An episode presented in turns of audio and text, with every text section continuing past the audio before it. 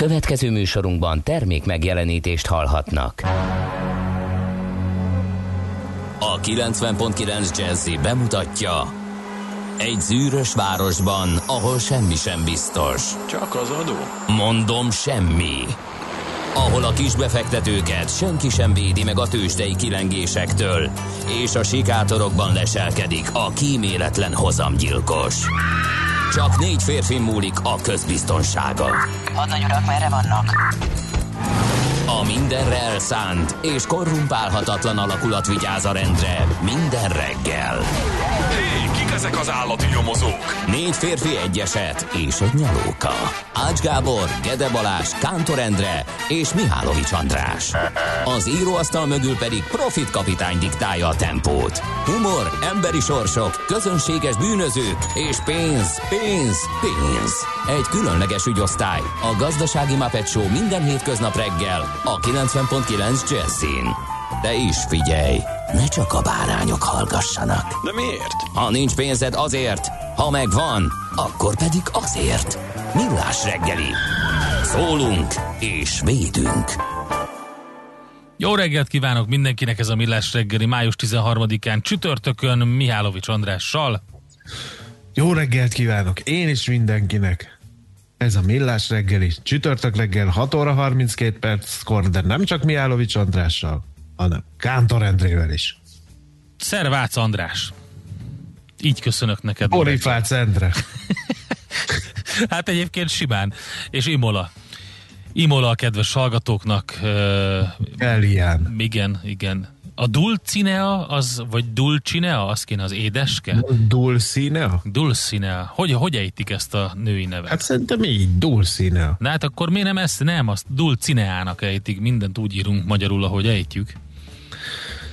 Ha egyszer felelőtlen édesapa lennék, és születne újabb két gyermekem, az egyik lány lenne, akkor úgy hívnák, hogy Dulcinea, Mihálovics Dulcinea. Mindig visszakérdeznek, hogy micsoda? Hát ez nagyon jól lehet becézni egyébként. Dolci. A másik? Dolci. A másik? Dulci, nem?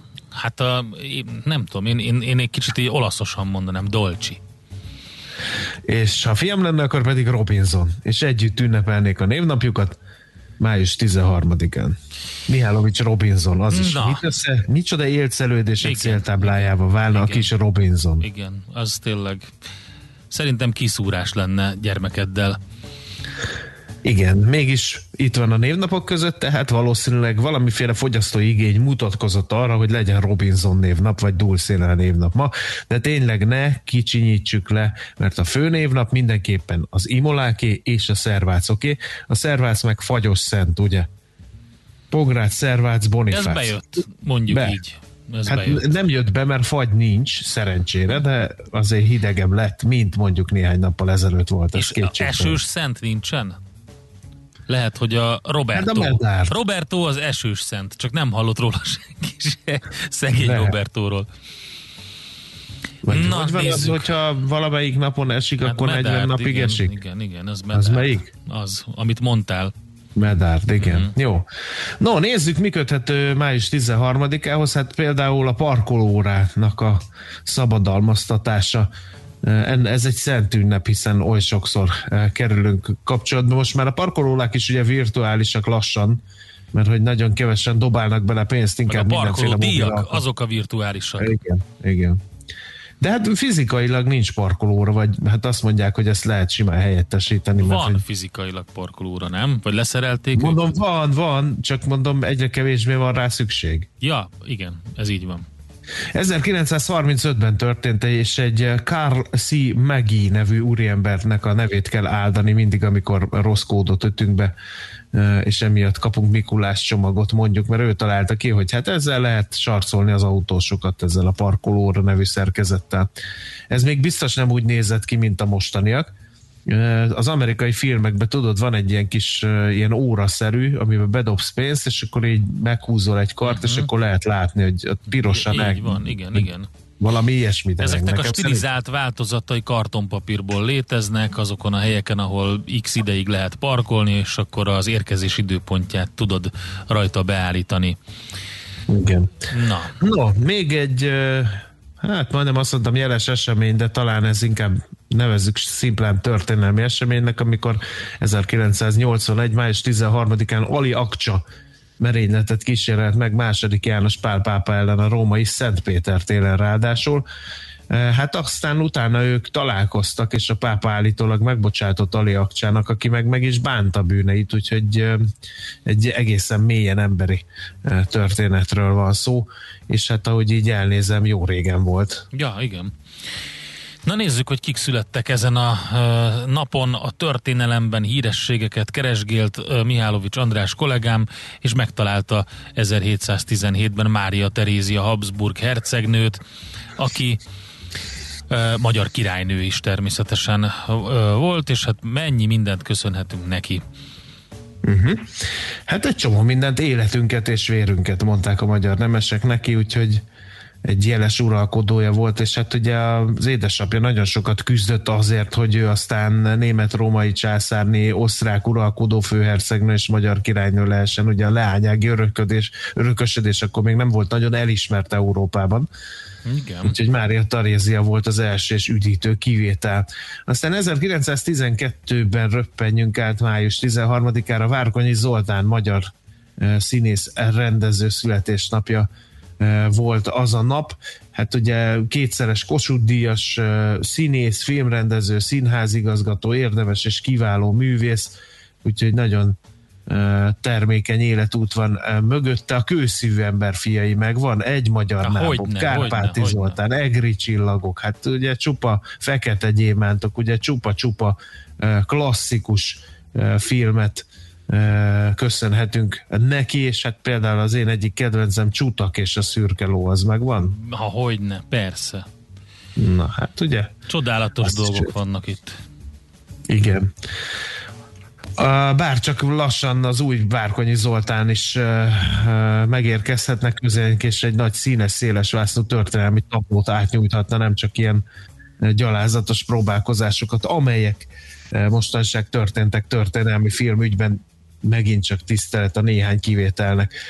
No, 1942 Schmidt Pál, politikus, sportdiplomata, olimpiai és világbajnok. Két Vivo, évvel, így van. A MOB elnöke, köztárs, egykori köztársaság elnök. tornász. Igen mondjuk el a legfontosabb dolgokat róla. Igen, aztán ki volt még? Dennis Radben, amerikai kosárlabdázó 1961-ben, a Féreg, aki... Ne imádtam, amikor Jordan, Pippen, filmszínész is, és ezen kívül észak-koreai diktátor barát. Ezeket tudjuk róla. 1983 Görbi Canitta, magyar válogatott kézilabdázó, a világ legjobb játékosa. Úgyhogy nagyon boldog születésnapot neki. Robert, Robert Pattinson megvan? Csak nem a az a vámpíros film, ja. az a szomorú tekintetű. Istenem, hogy is hívják? Azokban mindig csak úgy jönnek. Ezeket azért utálom, ezeket a filmeket. Egymás mellé vannak így állítva, és a, a filmnek a 99%-a arról szól, hogy így jönnek. Néznek a kamerába, így fúj a szél valamelyik irányból, és így jönnek, jönnek. Igen, és valami de ilyen fenyegető nézéssel. Igen, fenyegető nézéssel, és sejtem zene szól. Egyébként nem bírom a vámpiros filmeket, te bírod? Valahogy nem, nem tudom. Viszolygok tőlük. Nem. De már a Csak a jóféle Drakulás. na az jó volt szerintem. Nem, azt se, nem tudom. Az nagyon nem klassz ilyen. volt, én azt a, egy balatoni kertmoziban néztem meg, és... és utána nem mertél hazabenni. Igen, egyrészt, másrészt meg tök jó volt, mert, mert fél óránként jött a vonat, és akkor semmit nem lehetett hallani. Én a hét szamurájt néztem meg, hasonló körülmények között egy kertmoziba télen, mert ilyen sátor volt fölötte és fűtöttek, és néha bejött a csávó a film közben, és rakott gázolajat a kájhára, hogy ne fagyjunk meg. És, ez, ez akkor volt, amikor iszonyú, iszonyú Mongóliában tanultál, nem? De közben felkapcsolta a villanyt, tehát az rontotta a filmérményt, plusz uh, még időnként, amikor újra kellett fűzni a tekercset, akkor is megállították, hogy, és a Hét Szamuráj amúgy sem egy rövid film, tehát így uh, fél életemet úgy éreztem, hogy ott törtem, és akkor még nem is értékeltem annyira Kuroszava Akirának a, Igen a munkásságát, mint most, úgyhogy hát nem volt a legjobb. Én viszont tudod, mitől féltem? A cápától. Azt megnéztem moziba, mondták, hogy ne nézzem, megnéztem, és utána minden pocsolyától féltem. Igen, hazafelé. csak ott ugye jó volt, hogy ki egyensúlyozták a szereplőkkel a, a, az egészet, tehát volt a mérleg két oldala. A, volt az egyik oldalában a serpenyőben a cápa, a másik oldalában pedig az a aranyos kis göndörhajú színész, és akkor ez így kiegyensúlyozta szerintem. Én állítom, hogy nagyon sokat ártott a Föld ökoszisztémájának a Cápa című film, mert olyan gyűlölet támadt a cápa iránt az emberekbe, hogy szerintem a populáció ezt elég alaposan megsídlette. Na figyelj, született még valaki ezen a napon, és azt lehet mondani, hogy az egyik legnagyobb hatású zenész egészen a 70-es évek végétől kezdve, vagy hát 70-es évektől kezdve. Úgy hívják őt, hogy Stevie Wonder, többszörös Grammy-díjas és Oscar-díjas amerikai énekes, zongorista, zeneszerző, úgyhogy előtte borulunk most le elsősorban itt a műsorban, és akkor utána megnézzük, hogy mit írtak a lapok. A kedves hallgatók közül csak egyet. Jó reggelt! Én reméltem, hogy András ilyen hosszú 50-es pihenő után már év végéig szünet nélkül lesz. De hát milyen rendesek vagytok vele, írja egy kedves hallgató. Igen, hát, így is van. nem a képet, mert az 5-ből 4 nap ezen ne a héten leszek, és a jövő héten is 5-ből 4 napot, tehát azért nem áll nagyon messze a valóságtól a kedves hallgató. Az Underworld című sorozatot bármikor, bármennyiszer meg tudom nézni, mondja uh, Richard, oké, okay, köszönjük szépen, de az nem, az nem, ott farkas emberek vannak vámpírok ellen, azért de, az már más, az más. Nem, nekem nem, az, az sem más. Tehát de. vámpír film rajongók ne írjatok, tudom, tudom, ízlések és pofonok, van széles körül Én csak a ezeket az ilyen romantikus vámpírosokat nem szeretem, de most Stevie Wonder jön, ezt megbeszéljük majd később. Jó, oké. Okay. Higher Ground, amit egyébként, hogy itt beszéltük, a vezető technikus kollégával Zsoccal nem csak a Red Hot Chili Peppers, hanem a Fate No More is kiválóan feldolgozott. Na, azt mondja, hogy azt mondja a kedves hallgatónk a vámpír sztorikról, hogy na de hát kérem szépen az alkonyattól pirkadatig, az jó. Hát bizony, bizony, hogy jó. Hajaj, nem. hajaj, az a egyik legjobb. Ugye soha nem. még nem lepődtünk meg úgy annyira moziban, mint akkor. Egyébként az M1 M7 középső és belső sávjában Budapest irányába közlekedő autósoknak üzenném, hogy a külső sávban is jól lehet haladni, az útminősége nem rossz. Ellenben, ha továbbra is így haladnak, nem csak az egérúti lehajtóig fog állni a sor írta cizellált uh, Viber üzenetét a kedves hallgató a 06 30 20 10 909-es számra. Na, te mit találtál a lapokban? Kélek szépen a bőség zavarával küzdünk. Mm, bizonyán, bizonyán. A világgazdaságban engem az ragadott meg, hogy magyar termékeket védő törvénymódosítási javaslatot harangoztak be a tejtermék tanács tejtermelő képviselői, hogy megakadályozzák a magyar termékek kiszorulását a hazai piacról. A Nébih szerint ugyanis a legnagyobb hazai üzletláncok egyre kisebb arányban kínálnak hazai termékeket. Hoppá!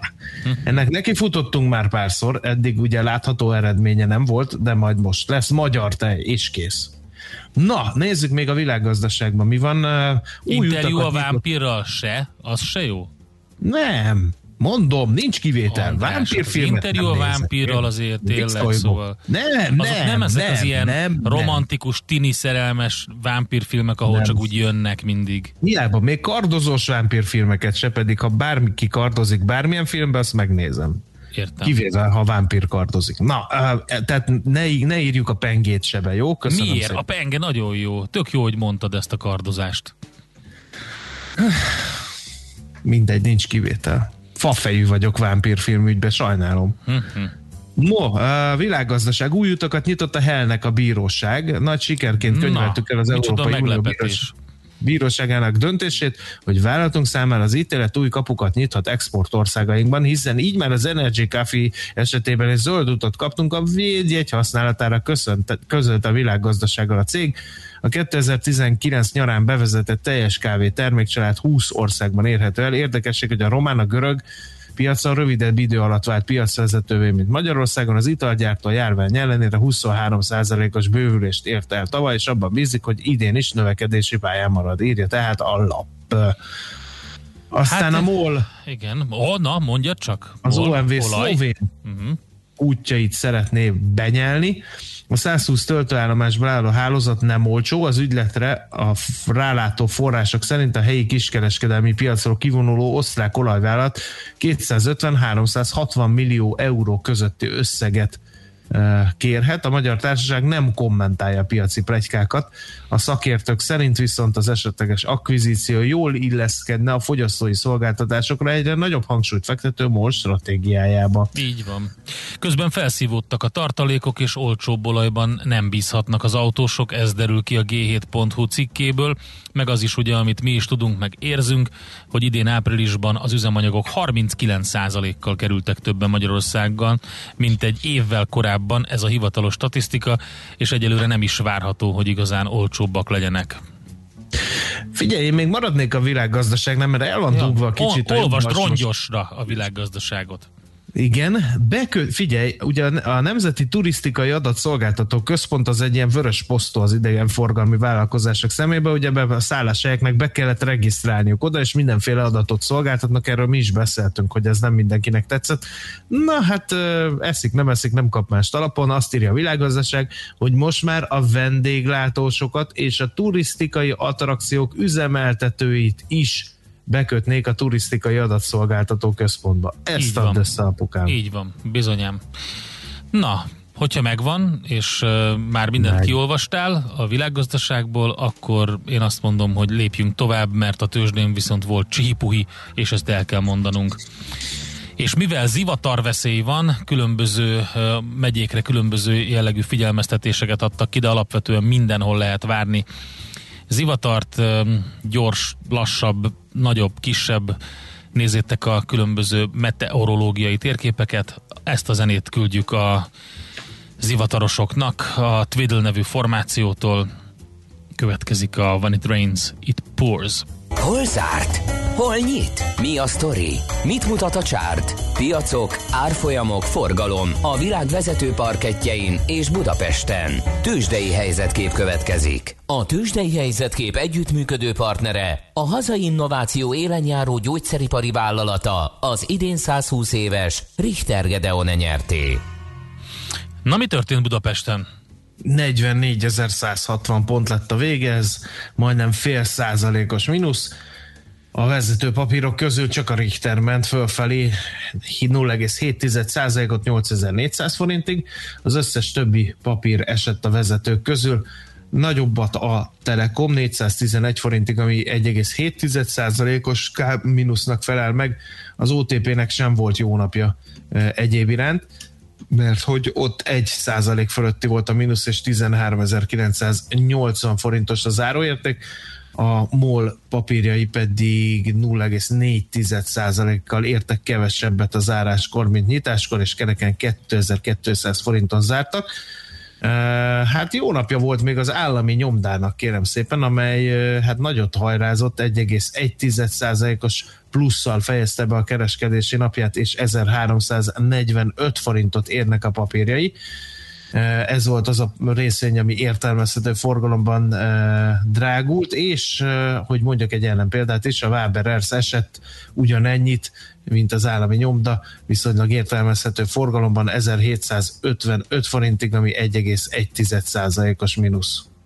Hát viszont az Egyesült Államokban volt a csihipuhi, és lehet azt mondani, hogy ilyen kísértetiesen hasonlított az elmúlt pár napokban a kereskedés, mert hogy még Európában viszonylag oké okay volt a szitu, az amerikai piacok nem is reagáltak túl rosszul nyitáskor, de aztán utána jött az inflációs adat, és gyakorlatilag szétverték a tőzsdét a befektetők, mert hogy az infláció nagyon-nagyon nagy lett, tehát felrobbant az infláció mondjuk így, így aztán az amerikai piacoknak a vezető mutatóin is lehet látni, hogy nagy a baj, 2%-os mínusz a Dow Jones-ban, 2,7%-os mínusz a Nasdaq-en, és több mint 2 az S&P-ben. A vezető papírok kivétel nélkül 4% fölötti mínuszban zártak ezek a legkereskedettebb részvények.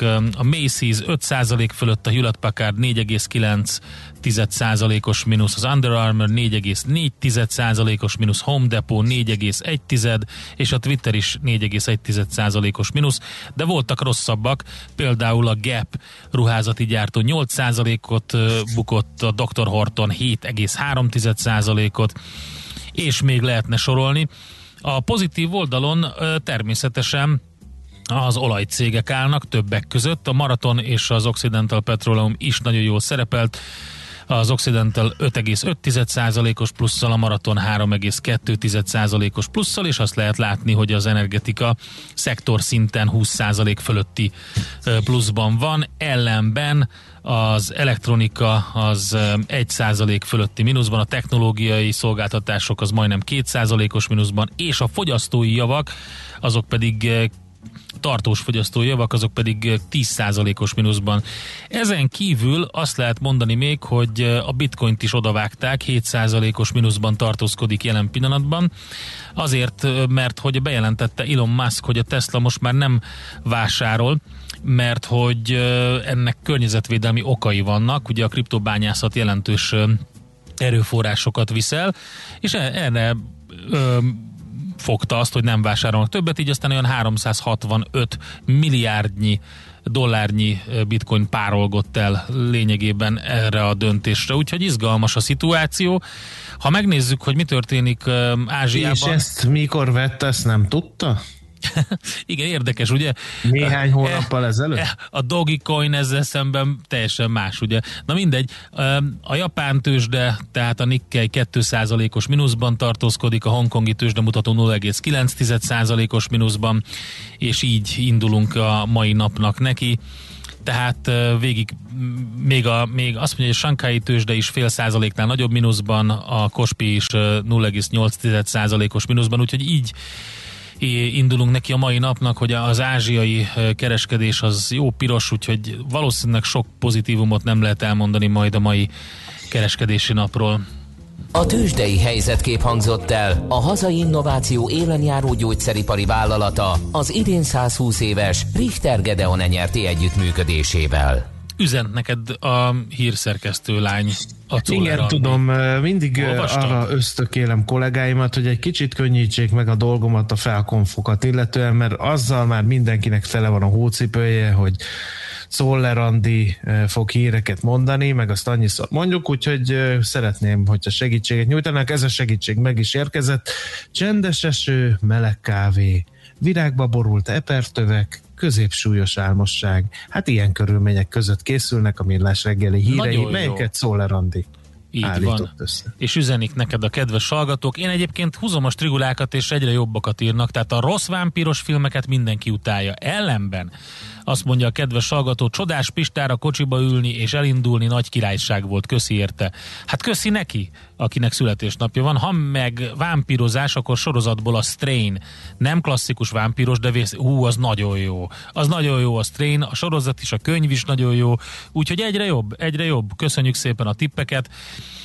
Rossz volt a fordítás a magyar, azt a törzs, vagy valami ilyesmi. Minden esetre a, a, a Strain ez tényleg jól sikerült. Egy kicsit a vége ez olyan fura volt, de mindegy magát a sorozatot az végig izgultuk.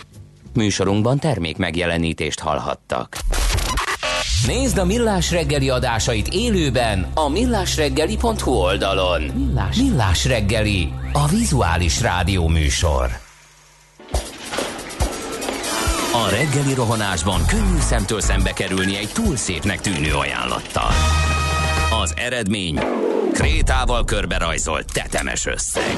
A tethelyen a gazdasági helyszínelők, a ravasz, az agy és két füles csésze és fejvállalakzat. A lehetetlen küldetés megfejteni a Fibonacci kódot. A jutalom egy bögre rossz kávé és egy olyan hozamgörbe, amilyet még Alonso Mózli sem látott. Millás reggeli, a 90.9 Jazzy Rádió gazdasági mapetsója. Vigyázat! Van rá engedélyünk! Jó reggelt kívánunk mindenkinek, ez továbbra is a Millás reggeli, itt a 90.9 Jazzy Rádióban, mégpedig Mihálovics Andrással. És Kántor Endrével. Jó reggelt kívánok én is.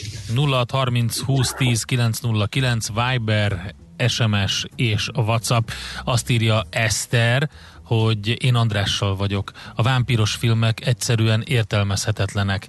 Tehát van egy esztered, egy, egyelőre, András, de az a helyzet, hogy mi többen vagyunk a srácokkal, tehát én most egyelőre azt tudom mondani, hogy hozzám csak srácok csatlakoztak, de mi is utáljuk a rossz vámpíros filmeket, ezeket a romantikus tini vámpíros filmeket, ezeket utáljuk. A jó vámpíros filmeket szeretjük, amiből mondtak is többet a haverjaim, akik velem vannak egy branchban.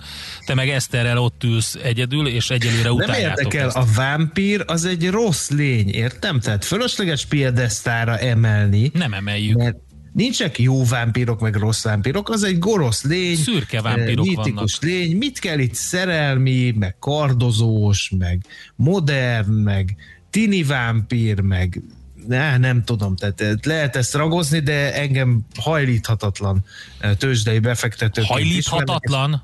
Igen. Akkor nem is tudom, te szerszámacél vagy?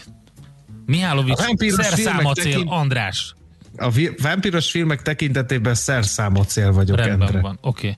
Na, akkor megyünk tovább, mégpedig némi közlekedési információval. Budapest legfrissebb közlekedési hírei, itt a 90.9 jazz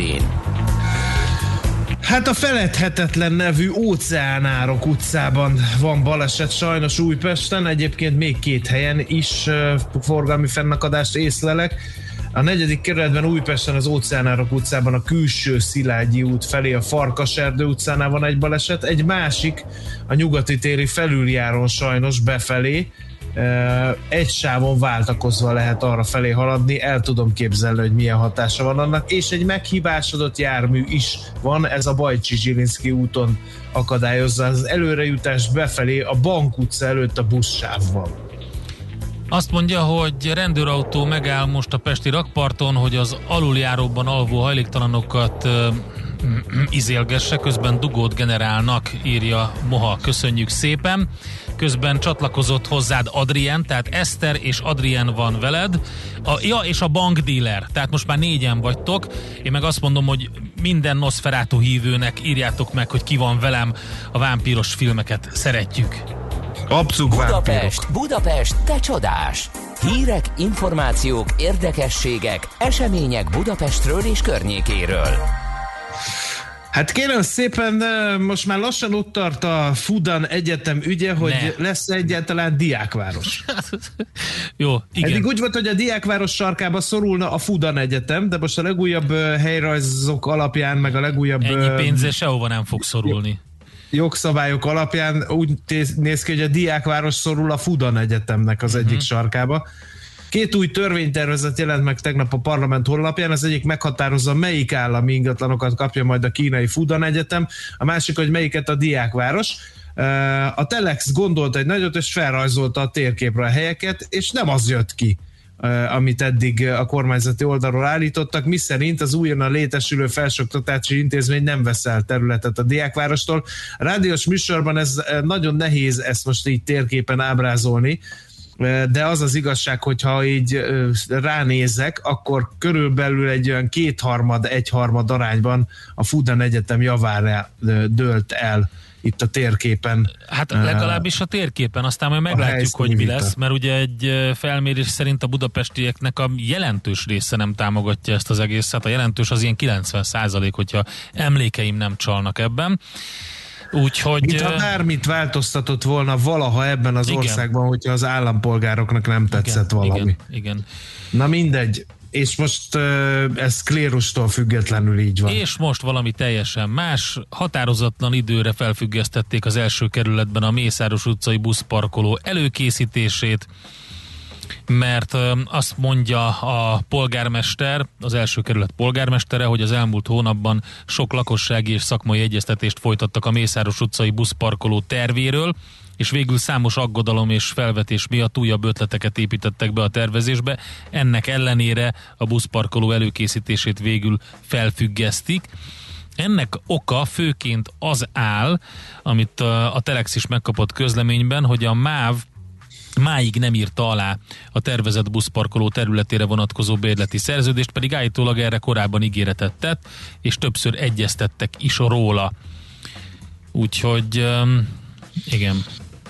Aztán Bardoszi Sándor eh, Facebook posztjára hívnám fel a nagy érdemű figyelmét, mielőtt megint hőbörgés indulna meg. Ugye ő Budapest tájépítésze, és a következőket írja, hogy vadvirágos rétjeink elkezdenek nagyobb számban megjelenni majd Budapesten. Próbálják ugyanis visszacsempészni a természetet a városba, ahol a szegélyeken vagy nagyobb foltokon gyalogosvényt kaszával lát, de meghagyott, kitáblázott ilyen területekkel találkozik, ne a golfpálya jusson eszébe, hanem a természetes vegetáció. Mond egy példát is, hogy a hegyalja út mentén a Gellért egy meredek rézsűje eddig tövik kaszával nem tudta megfogni a hegyről lezuduló vizet, a magasabb gyep azonban vízcsapta megfogja az esőt, ami nem hordja le a talajt a közútra, és rengeteg vizet felfog és raktároz, nyáron sem engedi kiszáradni a talajt, közben élőhelye menedéke nem egy védett rovarnak, vagy éppenséggel legelő a méheknek, és hát gyakorlatilag elhatározták, hogy nem kaszálják olyan gyakran ezeket a meredek rézsüket, amelyek közparki rekreációs gyepfelületként nem is igazán értelmezhetők, mert ugye meredekek, hát akkor megtelepedhetnek ott a védett fajok, és legelhetnek a méhecskék, úgyhogy ne, ne tessék a trehány kertészeket szídni, nem erről van szó, hanem egy nagyon is átgondolt, és szerintem üdvözlendő lépésről. Azt kell, hogy mondjam, András, hogy karizmatikus vagy, eh, amit szomorúan veszek tudomásul, és eh, amikor úgy csinálsz, mint hogyha eh, egy, ilyen, egy ilyen intellektuális ember lennél, akkor is karizmatikus vagy, a hölgyeknek tetszik, csatlakozott hozzá Tímea, aztán csatlakozott Hédi, de a férje is csatlakozott, sajnos. Na, ugye. Úgyhogy most már nagyon sokan vagytok, de azt viszont nem értem, amit Geri vagy Greg írt, mert azt mondja, hogy abcug vámpiros filmek, excluding Penge és Leslie Nielsen verziók. Na, na, na, na, na. Hát ez így nem megy. Ne. Akkor sajnos, Geri, te velünk, te velünk vagy, mert az mind, az az, az én brancsom, tehát nincs, nem, nincsen excluding. Mi az, hogy kivéve penge. Nem, merünk, nem. Már, Aki... merünk már értéket választani így van, honfitársaim. Így van. tegyük mellé a garas, ne kezdjünk el így, így ilyen, izé, ilyen kifelé kacsingatni, meg tingli-tanglizni. Hát egy eldöntendő kérdésről van szó, könyörgöm. Szeretjük ámblokk a vámpíros filmeket, including az összes vámpíros film, vagy nem szeretjük. Ez, ez, ez szerintem egy, egy lépés lehet afelé, hogy, hogy kicsit határozottabban eh, foglaljunk állást a világ nagy kérdéseiben. Így van. És Lugosi Béla, gyerekek, legyen érzelmetek, legyen bennetek valami, ami, ami azt mondja, hogy magyarok vagyunk, betörtünk Hollywoodba. Komolyan. A vámpiros black metal hívőkhöz csatlakozom. A tini vámpirok bénák, Transylvanian Hunger Rulers. A penge is jó, írta kedves hallgató, úgyhogy én is, csak nekem is bővült a, a rajongó táborom. Úgyhogy hát ez a budapesti rovat, ez egy kicsit vámpiros lett most. Nekünk a Gellért hegy a Himalája. A Millás reggeli fővárossal és környékével foglalkozó rovata hangzott el. A zseblámpák nem túl gyakran röpködnek maguktól. Millás reggeli. Na hát egy érdekes témával fogunk foglalkozni a következő percekben. E, miért nem jó nekünk az európai minimálbér? Tehetnénk fel a kérdést. Ausztria és Magyarország is úgy látja, hogy az Európai Uniós tagországok különbözősége miatt nem célszerű Brüsszelből szabályozni, hogy milyen legyen az egységes minimálbér az EU-ban. Mindet mindezt kicsit meghányni, vetni. Itt van velünk a vonalban Pogácsa Zoltán közgazdász, szociológus, a Soproni Egyetem docense. Szervusz, jó reggelt kívánunk! Sziasztok, jó reggelt mindenkinek! Először is, maga az alapötlet, hogy európai minimálbér, az nem ördögtől való? Most gondoljuk el, hogy a luxemburgi minimálbért valahogy egy szintre hozzuk a bolgár minimálbérrel, ugye ez a két szélsőség van, Luxemburgban a legnagyobb a minimálbér, Bulgáriában meg a legalacsonyabb az uniós tagállamok közül. Hát ez egy ilyen gazdasági nonsensnek tűnik elsőre. Igen, de ezek a konstrukciók, ezek nagyon ritkán mondják azt, hogy effektíve abszolút számban egy minimálbér legyen, eh, hanem uh-huh. általában azt mondják, hogy az, a, a helyi eh, átlagbérnek bizonyos százaléka. Eh, tehát ezek sokkal inkább ilyen arányszámos konstrukciók, mint egy abszolút szám. Uh-huh. Uh, honnan az ötlet, hogy mégis valamiféle uh, egységes szabályozás legyen a minimálbér tekintetében az Európai Unióban, és miért lehet erre szükség? Hát onnan, hogy írtózatos különbségek vannak a bérekben Európában, tehát ugye, hogy ember elmegy Amerikába, akkor azt látja, hogy az egyes tagállamok között uh, alapvetően mondjuk Mississippi a legszegényebb tagállam az Egyesült Államokban, de az nincsen, hogy mondjuk, mit tudom én, hogyha egész Európát nézzük, akkor 50-szeres különbség van mondjuk Norvégia és Moldova között, hogyha az Uniót nézzük, akkor nincs ekkora, de itt is simán lehet, hogy mondjuk tízszeres különbség van a bolgár és mondjuk a luxemburgi mondjuk bérek között, ekkora nincsen sem, se, sehol, tehát semmelyik kontinensen, se, se Kínában, se az Egyesült Államokban.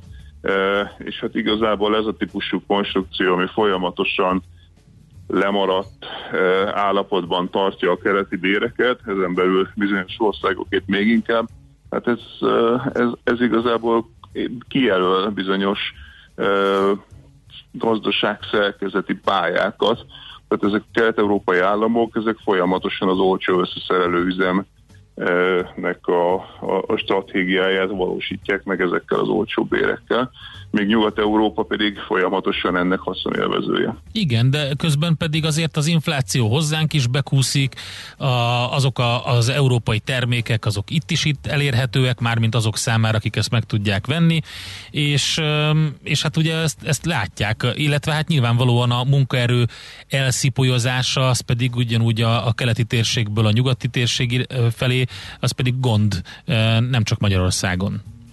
Így van, és hát ezen, ezen kíván változtatni ez a modell. Tehát, hogyha európai szociális modellről beszélünk, már pedig beszélünk, és hát igazából itt ennek a, az egész vitának az alján ott van, hogy mit gondol valaki a minimálbérről, mint olyanról. Tehát ez európai nélkül mit gondol a minimálbérről. És hát ez egy folyamatos vita, és nem akarok rossz hasonlátot, mert ugye éppen a közel-keleten nagyon-nagyon drámai események zajlanak, de hát majdnem olyan, mint az arab-izraeli konfliktus, ez a, ez a minimálbérrel kapcsolatos vita a közgazdászok körében. Mindig is volt, mindig is lesz, nagyon ádáz, a közgazdászik egyik köre effektíve eltörölni a minimálbért, akik a neoklasszikus közgazdaságtal hívei, a másik, és azt gondolja, hogy a gazdasági alkalmazkodásnak gátja, a foglalkoztatásnak gátja, ez a neoklasszikus közgazdaságtan, a kénysziánus közgazdaságok pedig pont az ellentétét gondolják, azt gondolják, hogy ha nincsen minimálbér, akkor egy olyan lefelé tartó, tehát amellett, hogy nem méltányos, tehát hogy nyomorba taszít embereket, és nyomorúságos bérekből nem tudnak megélni emberek, emellett effektíve egy lefelé tartó spirált indít el, hiszen amikor valakit kirúgnak, az kevesebbet, vagy, vagy kevesebb bért adnak neki, nagyon kevés bért, abban kevesebbet tud vásárolni, ha kevesebbet tud vásárolni, akkor megint ki fognak rúgni valakit, mert csökken a kereslet, és ez egy lefelé tartó uh-huh. spirál szerint, tehát maga az európai nélkül is megosztja a, a, az embereket, a vállalkozókat, közgazdászokat, tehát a társadalmat ez a kérdés. Mit lehet tenni akkor, ha elutasítjuk ezt az általános európai egységes minimálbért? Tehát meg ugye az a probléma, hogy az Európai Unió az soha nem vált egy federális uh-huh. egységét, szemben azzal, amivel vádolják Brüsszelt, hogy túl sok hatalma van, valójában túl kevés van, és, és hát állandóan úgynevezett kormányközi, intergovernmentális kormányközi Európai Unió van, ami azt jelenti, hogy hogy, hogy gyakorlatilag egy-két ország mindig képes lesz megvétózni. Hát ugye 20-30 éve, hát utoljára a Maastrichti szerződésnél, az 1992-es Maastrichti szerződésnél volt egy nagy előrelépés az Európai Unióban, azóta nem sikerült igazából semmit jelentőset igazából előrelépnie, mert túl sok országban, és mindig akar néhány ország, aki megvétózza ezeket az előrelépéseket. De közben itt, bocs András, de közben amit, amit mondtál, Zoli, az, a németek, ugye a franciák mind autóipari hatalom, tehát hogyha így nézzük, akkor nekik ez jó, és ők a tengely hatalmai az Európai Uniónak. És hát Nyugat-Európában mindenhol használják a minimálbért, a németek is bevezették a minimálbért. E, Nyugat-Európában gyakorlatilag vagy van mindenhol minimálbér, vagy úgynevezett iparági bérpadlók vannak, uh-huh. és Skandináviában, Svájcban pedig nem is országos minimálbér van, hanem hanem egyes iparágokra vannak minimálbérek, és ennek emelésével a skandináv modell az például kifejezetten ennek a minimálbérnek az emelésével kényszerítette ki, hogy az alacsony hozzáadott értékű tevékenységek azok ne Skandináviában legyenek, hanem egyre magasabbak legyenek, ez a híres Rehn-Meidner modell. Tehát Nyugat-Európa ezt mindenhol használta, Kelet-Európa meg még mindig azt gondolja, hogy ő az alacsony bérű modellel fog versenyezni, kormányok jönnek, mennek, mindegyik támadja a neoliberalizmust, aztán amikor kormányra kerül, akkor ugyanúgy folytatja, és az alacsony bérű munkásokkal akar versenyezni, ami egy nonsens, ezt nagyon meghaladta az idő. Egy dolgot nem értek, Ausztriát nem tárgyaltuk ki ebben az ügyben. Hogy, hogy egy platformra sodródott Magyarországgal, mert az elmúlt percekben elmagyaráztat, hogy Magyarországnak miért érdeke az, hogy ne legyen európai minimálbér. Na, de az osztrákok? Hát Ausztriában egy jobboldali kormányzat van, és általában az a helyzet, hogy a minimálbér elutasítása az a jobb oldalhoz kötődik inkább. A baloldali kormányzatok sokkal inkább minimálbér pártiak, vagy iparági bérpadló pártiak a skandináv esetben, és tipikusan a jobb oldal az, aki el szokta utasítani. Ha a britek lennének, akkor valószínűleg még a tórik lennének a harmadik eh, lába ennek a eh, trojkának. Eh, tehát az, az, hogy egy jobboldali kormányzat elutasítja a minimálbért, az egyáltalán nem meglepő. Ez a hagyományos leosztása a nyugat-európai politikai rendszerekben. Uh-huh. Uh, mi a helyzet az Egyesült Államokban? Csak azért kérdezem, mert ott meg ugye most egy törekvése Joe Bidennek, hogy ő is uh, 15 dollárra emelje a, a minimálbért, akkor lámlám ott is forrong valami ebben az Ugyanez a helyzet, ugyanez a helyzet, ugyanez a játék van, ugye baloldali kormányzat van, Joe Bidennel, és hát ugye jelenleg össze-vissza vannak a minimálbérek, vannak helyi minimálbérek, vannak állami minimálbérek, tehát sztéteknek vannak minimálbérei, és vannak, van egy federális szövetségi minimálbér, és ezt a szövetségit kívánja 15-re emelni. Ugye ott az a helyzet, hogyha a ha a 70-es, 80-as évek óta a termelékenységgel emelkedett volna a, az amerikai minimálbér, akkor ma körülbelül hát a legkonzervatívabb becslések szerint is 22 dollár környékén kellene lennie a minimálbérnek, ehhez képest 15-re kívánja emelni Biden a ciklus végére, ehhez képest ma simán 7-8-akat kerestek emberek, amiből hát egyáltalán nem lehet megélni az Egyesült Államokban. Tehát ugyanez a leosztás, a bal oldal emelni akar, a jobb oldal meg eltörölni szeretné. Uh-huh. Okay. Jó, van arra remény egyébként, hogy ez a helyzet megváltozó, vagy ez egy ilyen örök boxzsák marad, ez a néha bedobják, hogy legyen európai minimálbér, és hasonlóan a minimál jövedelemhez ezen elvitatkozgatnak évekig, aztán nem történik semmi. Hát akkor lenne változás, hogyha alapvetően a kelet-európai országok rájönnének végre, hogy azzal nem lehet versenyképesnek maradni, hogy az olcsó munkaerőt áruljuk, ha ezt végre megértenék egy nemzetközi kontextus, senki nem ezt csinálja. Tehát amikor hivatkoznak, mondjuk Matolcsi György hivatkozik a távol-keleti országokra, akkor látnia kell, hogy mindegyik távol-keleti ország folyamatos masszív béremelésekkel versenyzett. Szingapurban volt olyan évtized, ahol egy évtizeden belül megduplázták a minimálbért, de hát Kínában is rohamosan emelkednek már a bérek, a kínai bérek eh, elérték nagyjából a bulgár szintet most már eh, országosan is, a Shanghai vagy, vagy eh, pekingi bérek, azok meg a magyart. Tehát gyakorlatilag ezt a modellt senki nem csinálja, ha egyszer ezt megérti Kelet-Európa, azt gondolom, hogy akkor van remény arra, hogy valami konszenzus kialakuljon. Jó, Értjük. Köszönjük szépen. Köszi. Megbeszéljük majd még ennek a következményeit. Jó munkát, szép napot neked. Köszi szépen. Sziasztok nektek is. Pogácsa Zoltánnal beszélgettünk az európai minimálbérről. Ő egyébként a közgazdász szociológus, a Sopron Egyetem docense. Most megyünk tovább, még pedig Még Czoller, előtte Czoller kiraktam egy Facebook posztot, hogy uh, itt is támogatni tudjuk a vámpíros filmek kontra nem vámpíros filmek Tudom, vitát. Úgyhogy itt is van. lehet szavazni. Szomorú smiley, hogyha velem Kígyót ért egyet a kedves hallgató. Vidám smiley, ha a bandival. Ez van. Na mindegy. Azt jelzem, hogy nálam van a potméter, András, úgyhogy óvatosan az ilyen alsó, alsó öven alul ütésekkel. Ja, ezt csak így óvatosan jeleztem. Nem mosolyogjál. Légy szíves. Tudtad? A Millás reggelit nem csak hallgatni, nézni is lehet. Millásreggeli.hu Benne vagyunk a tévében. Műsorunkban termék megjelenítést hallhattak. Az erős koncentrációnak sokszor az a következménye, hogy az ember könnyen elfelejti a már befejezett dolgokat. Millás reggeli. Sokat beszélünk mostanában a zöld pénzügyekről, ezeknek a térnyeréséről lesz most szó. Itt van velünk a vonalban Vider Gergő, a KPMG senior menedzsere. Jó reggelt kívánunk!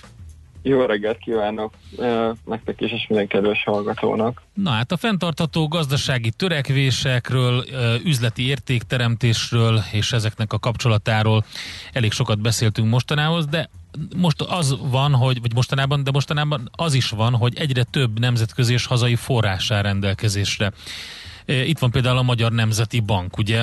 Tavaly évvégén adta ki a zöld ajánlások tervezetét, erről mi is beszéltünk, de mi történik ezzel, hogyan nyernek teret a zöld pénzügyek? Ugye alapvetően, amit elsőként itt látni kell az önpénzügyek kapcsán, hogy például hogy Magyarországon is az ITM végzett kutatást arra vonatkozóan, hogy ahhoz, hogy 2050-re elérjük a karbonsemleges átállást, amit ugye az Európai Unió és Magyarország is tényleg tűzött ki, az 50 ezer milliárd forint beruházás fejlesztésre van szükség. Ugye ez hatalmas összeg. Ebben pusztán az állami források, vagy uniós források nem lesznek elegendőek, a piacra is szükség van. És a piaci források bevonásának egyik eszköze, hogy a pénzügyi szektort ösztönzi a Nemzeti Bank arra, hogy ilyen típusú termékeket ö, bocsássanak az ügyfeleknek a rendelkezésre, és ebben segít az új ajánlás is, ami ugye a, a pénzügyi intézményeket ebbe az irányba ö, irányítja. Egyébként ez az ajánlás már ebben az évben hatályos lesz, nyáron fog hatályba lépni június hónapban. Mi történik, miután hatályba lépett? Ö, Az ajánlásnak a főbb előírásai ugye alapvetően arra vonatkoznak, hogy egyrészt a stratégiájába be kell emelni a, a, a pénzintézeteknek ezt a ez a fajta hitelnyújtás. Egy pár szót szerintem még előtte érdemes mondani arról, hogy mik ezek a fenntartható Igen. eh, pénzügyi termékek, eh, mert nagyon sokat lehet hallani, hogy fenntarthatóság, meg ESG, meg zöld, stb. És ugye ezek néha így keverednek a fogalmak. Ugye alapvetően ez az ESG, amit egyébként nagyon sokszor lehet olvasni, meg, meg hallani, ezek a környezeti, társadalmi és irányítási tényezőket ö, ö, takarják. Tehát itt három szempontról beszélünk, és akkor ugye annak egyik eleme a környezeti, ami egyébként még a leghangsúlyosabb elem, talán azért, mert egyébként viszonylag könnyebben mérhető legalábbis a másik kettőhöz képest mindenképp.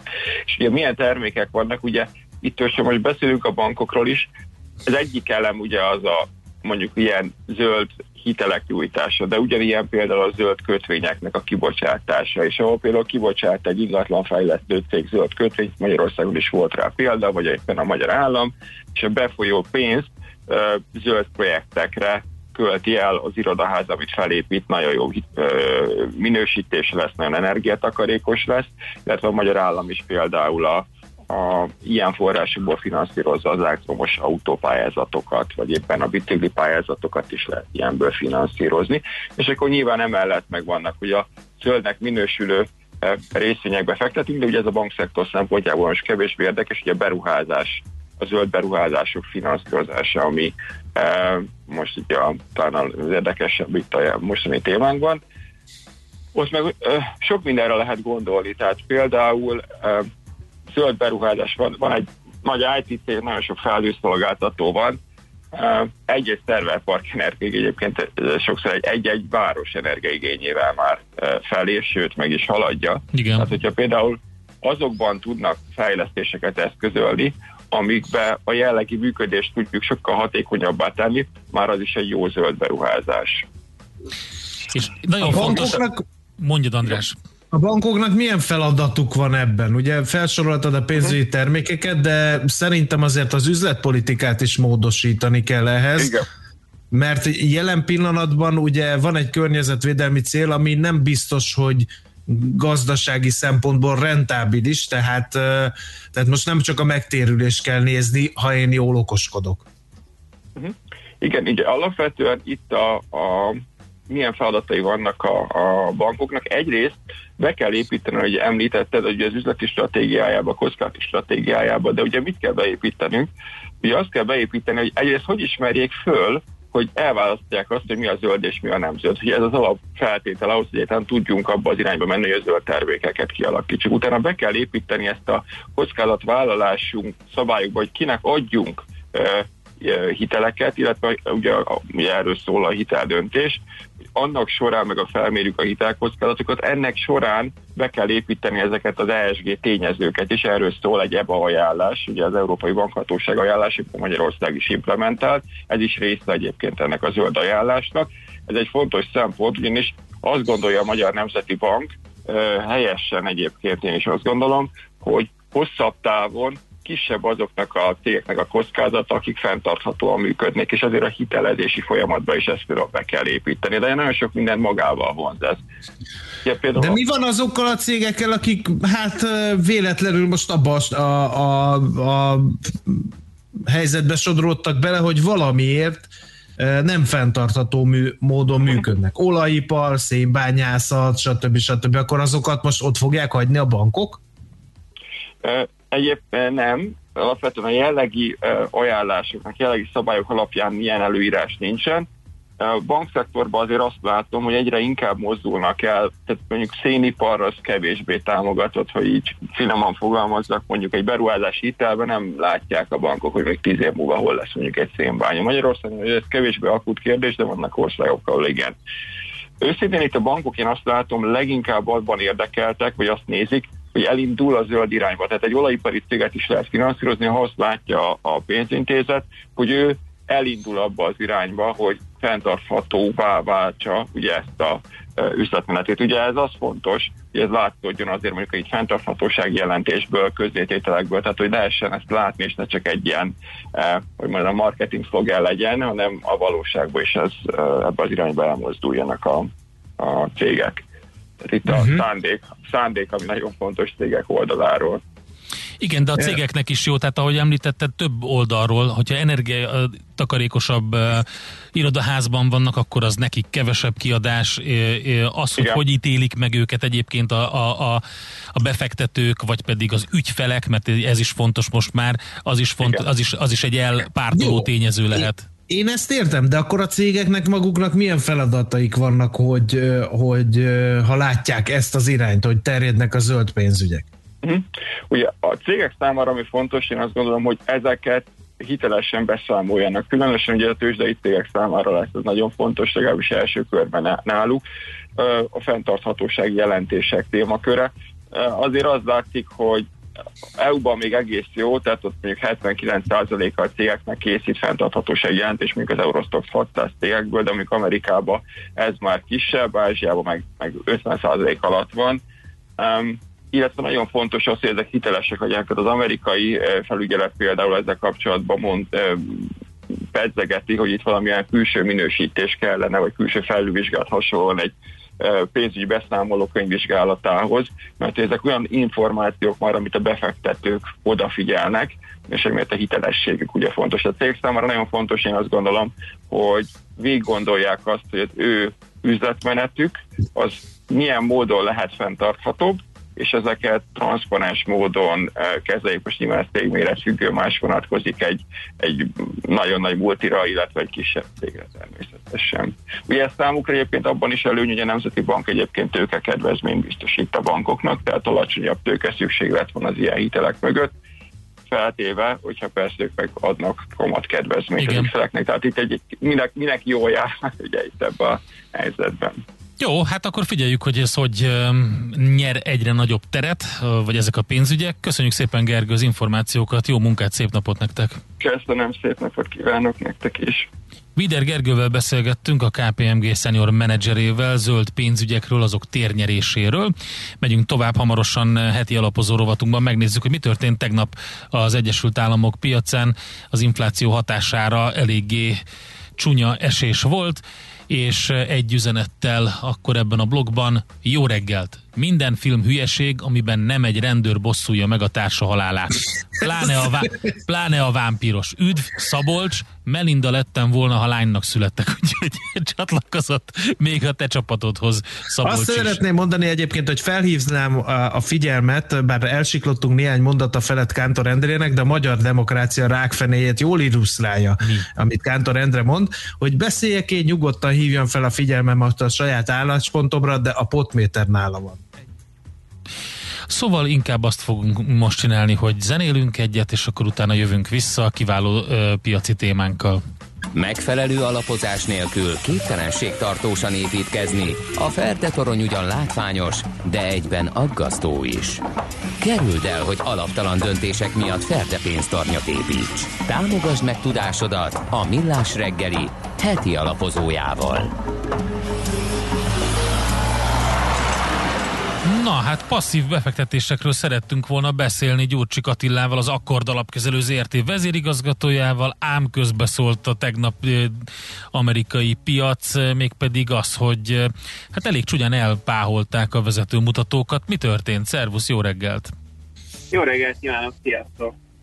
Hát nem, nem tudom, emlékeztek erre, egy három hete beszélgettünk a bajós árnyakról, uh-huh. hogy nagyon nagy optimizmus van a piacokon, és hogy, és hogy azért közben érdemes azért félszemünket az inflációs mutatókra vetni, hiszen a, a pandémia utáni stimulusok azért okozhatnak ilyen problémákat, és hát tegnap délután érkezett egy amerikai inflációs adat, ami a várt 3,6% helyett 4,2% lett, azért ez egy elég komoly különbség, és hó per hó dinamikában is ez egy elég durva emelkedés, szóval alapvetően az, ami megindította az esést, Ugyanakkor az is nagyon érdekes, hogy, hogy nem, ez az esés ez nem, valójában nem volt teljesen egyenletes olyan értelemben, hogy a, például az európai bankokat, meg a ciklikus szektorokat, azokat inkább vették, és hát a hozamok, hozamok emelkedésére érzékeny, főleg technológiai papírokat, azt pedig, azokat pedig inkább adták.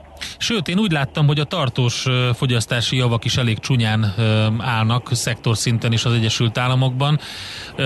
Úgyhogy, úgyhogy érdekes szituáció van. Akkor egy, egy kicsit ilyen skizó helyzet van a piacon, vagy, vagy mi, mi, mit láttok, mi, mi következik a következő időszakban? Nagyon érdekes dolog van. Egyrészt, hogy a hozamok csökkenése, az egy, meg, az inflá, meg az alacsony infláció korszaka, most mondhatjuk, hogy 30-40 éve tart, vagy, vagy mondjuk legalábbis az elmúlt 10 év az mindenképp nagyon meghatározó volt ebben, és ezzel egy, ezzel egy időben a technológiai részvények is ugye nagyon felfutottak, és elég komoly értékeltséget is értek el, valahol indokoltan, valahol talán indokolatlanul, és hát ez a, és azért azt kell látni, hogy aki az elmúlt tíz évben ebbe a szektorba fektetett, az nem nagyon tudott mellé nyúlni, és igaz, ez tulajdonképpen a bitcoin és az összes ilyen picit hype volt befektetésre. Hát én azt gondolom, hogy a kiszeretés az nem egy egynapos korrekcióban vagy ez a nagy, nagy stílusváltás nem egy egynapos korrekcióban fog testet ölteni, erre fel kell készülni, hogy ez egy hosszabb folyamat lehet, mint ahogy a, mint ahogy a, a házasság is sokáig tartott, valószínűleg a vállás is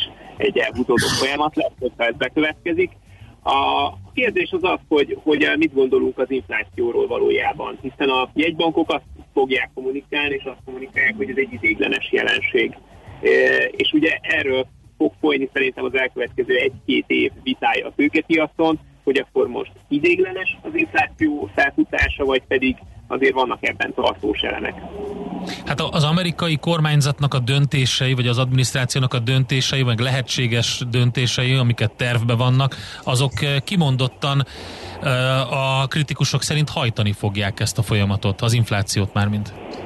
Ez kétségtelen. Ugye a, a, alapvetően két dolog van, ami miatt, sok, ami miatt egy bankok azt mondják, hogy ebben vannak idéglen, vagy idéglenes lesz az inflációnak a felfutása, hogy a, hogy a pandémia során megsérült sok szektor, és időbe telik, amíg a hirtelen megnövekedett, például a stimulusok által is megnövelt kereslethez a kínálat érdemben tud alkalmazkodni, és hogy ez idő, és hogyha a kínálat alkalmazkodik, akkor majd ez a probléma megoldódik, és emiatt csak idéglenes lesz az inflációnak a felfutása. Az igazi kérdés szerintem, bocsánat, az az, hogy, hogy, hogy, hogy, ha, hogy viszont ha beindul egy árvérspirál, annak már lesznek olyan elemei, ami meg, ami meg tartós lesz. Ugyanis a helyzet az, hogy már a pandémia előtt is láttuk azt, hogy nagyon feszül a fejlett világban a munkaerőpiac, és ugye a pandémia miatt ez a probléma ez homályba vagy háttérbe szorult, de, de ugyanakkor nyilván ezek a stimulusok ismételten előtérbe hozzák azt, hogy bizony a fejlett világban a, a, a szakképzett munkaerőből egyre inkább hiány van. Attila, egy, egy fontos kérdés. Szerinted ez lehet az a momentum, ahol megfordult ez a vége láthatatlan tőzsdei emelkedés? Mert veletek elég sokat beszéltünk erről, hogy felnőtt egy olyan tőzsdei befektetői korosztály, aki, aki gyakorlatilag évek óta azt látja, hogy megy és megállíthatatlanul nő a tőzsdei árfolyamoknak a nagy része. Ez lehet a fordulatnak a kezdete, vagy, vagy ez most csak egy kis ijedelem? Hát én pozícióból beszélek, ugye nagyon remélem. Nagyon helyesen egyébként. Figyeljetek, maga a, a value, meg a növekedés, tehát a növekedési, meg az, az érték alapú részvények közötti ugye különbség, az nagyon a növekedésiek azok 13 éve, tehát 2007 óta teljesítenek fölül, tehát 13 év szenvedés áll a value investorok mögött valójában, és, és mondjuk tavaly november óta tart az, hogy a, hogy a, a value papírok, például az olcsó érték alapú részvények felül teljesítik a, a növekedési papírokat. Vagy egy 13 éves trend igen úgy fest, hogy itt talán a pandémia hatására részben, vagy lehet, hogy az volt az indikátora ennek, a, ennek az esemény sorozatnak, de úgy tűnik, hogy ez a trend ez megtörni látszik, és ugye ennek nagyon fontos eleme az, hogy, hogy, hogy gyakorlatilag az elmúlt jó 10-12 évben a hozamok folyamatosan csökkentek, és ez segítette a növekedési papírokat, hiszen ha ingyen van a pénz, akkor a növekedést azt végtelenre árasztatod. Ez egy nagyon egyszerű képlet, vagy ennek van képletszerű háttere a, a válaszértékelésben. Nyilván, ha ez a trend megfordul, és mostantól kezdve növekvő hozamokat látunk, akár amiatt, mert az infláció bizony elszabadul, vagy legalábbis nem elszabadul, de részben lesznek tartós elemei, ami miatt a, az infláció emelkedő pályára és ezáltal a kötvényhozamok is emelkedő pályára állnak, akkor ez a trend, tehát magyarul az, hogy a növekedési részvények eddig felütéstek, ez vélhetően meg, megfordul, vagy megfordulhat. Tehát szerintem a kötvénypiac, ahogy említettem a múltkor is, a kötvénypiac és az inflációs adatok azok, amik rettentő fontosak ebből a szempontból, hogyha azt látjuk, hogy a, az infláció ragadós lesz és tartósan emelkedő pályára áll, akkor véletlenül a növekedési részvényekre egy nehezebb időszak vár. Jó, oké, akkor nézzük ezeket az adatokat. Attila, köszönjük szépen a gyors reakciót a tegnapi piaci eseményekre. Jó munkát nektek, szép napot! Köszönöm szépen! Sziasztok! Gyurcsik Köszönjük, szia! Gyurcsik Attilával beszélgettünk, az Akkord Alapkezelő ZRT vezérigazgatójával. Heti alapozó rovatunk hangzott el a Millás reggeliben, hogy döntéseinket megfelelő alapokra tudjuk helyezni. Most gyorsan futunk is tovább, Czoller Andi legfrissebb hírei következnek a Millás teggelében, utána pedig arról fogunk beszélgetni, milyen kibertrendek vannak 2021-ben, a ransomware reneszánszáról. Hát elég sok érdekes dolgot láttunk, többek között azt a brutális támadást az Egyesült Államok olajvezetékeinél is. Úgyhogy a 4IG NRT IT biztonsági üzletág igazgatója és IT biztonsági szakértője Bánszki Zsolt, illetve Regyeb György lesznek itt velünk és ezzel folytatjuk a millás reggelit. Egy gyors üzenet, már régen vizsgáztam Kreszből, ezért nem biztos, hogy jó az információm. Van valami olyan szabály most, hogy esős időben 30 km per óra a legnagyobb megengedett sebesség? Teszi fel a kérdést a hallgató egy kis mosolyjal. Műsorunkban termék megjelenítést hallhattak.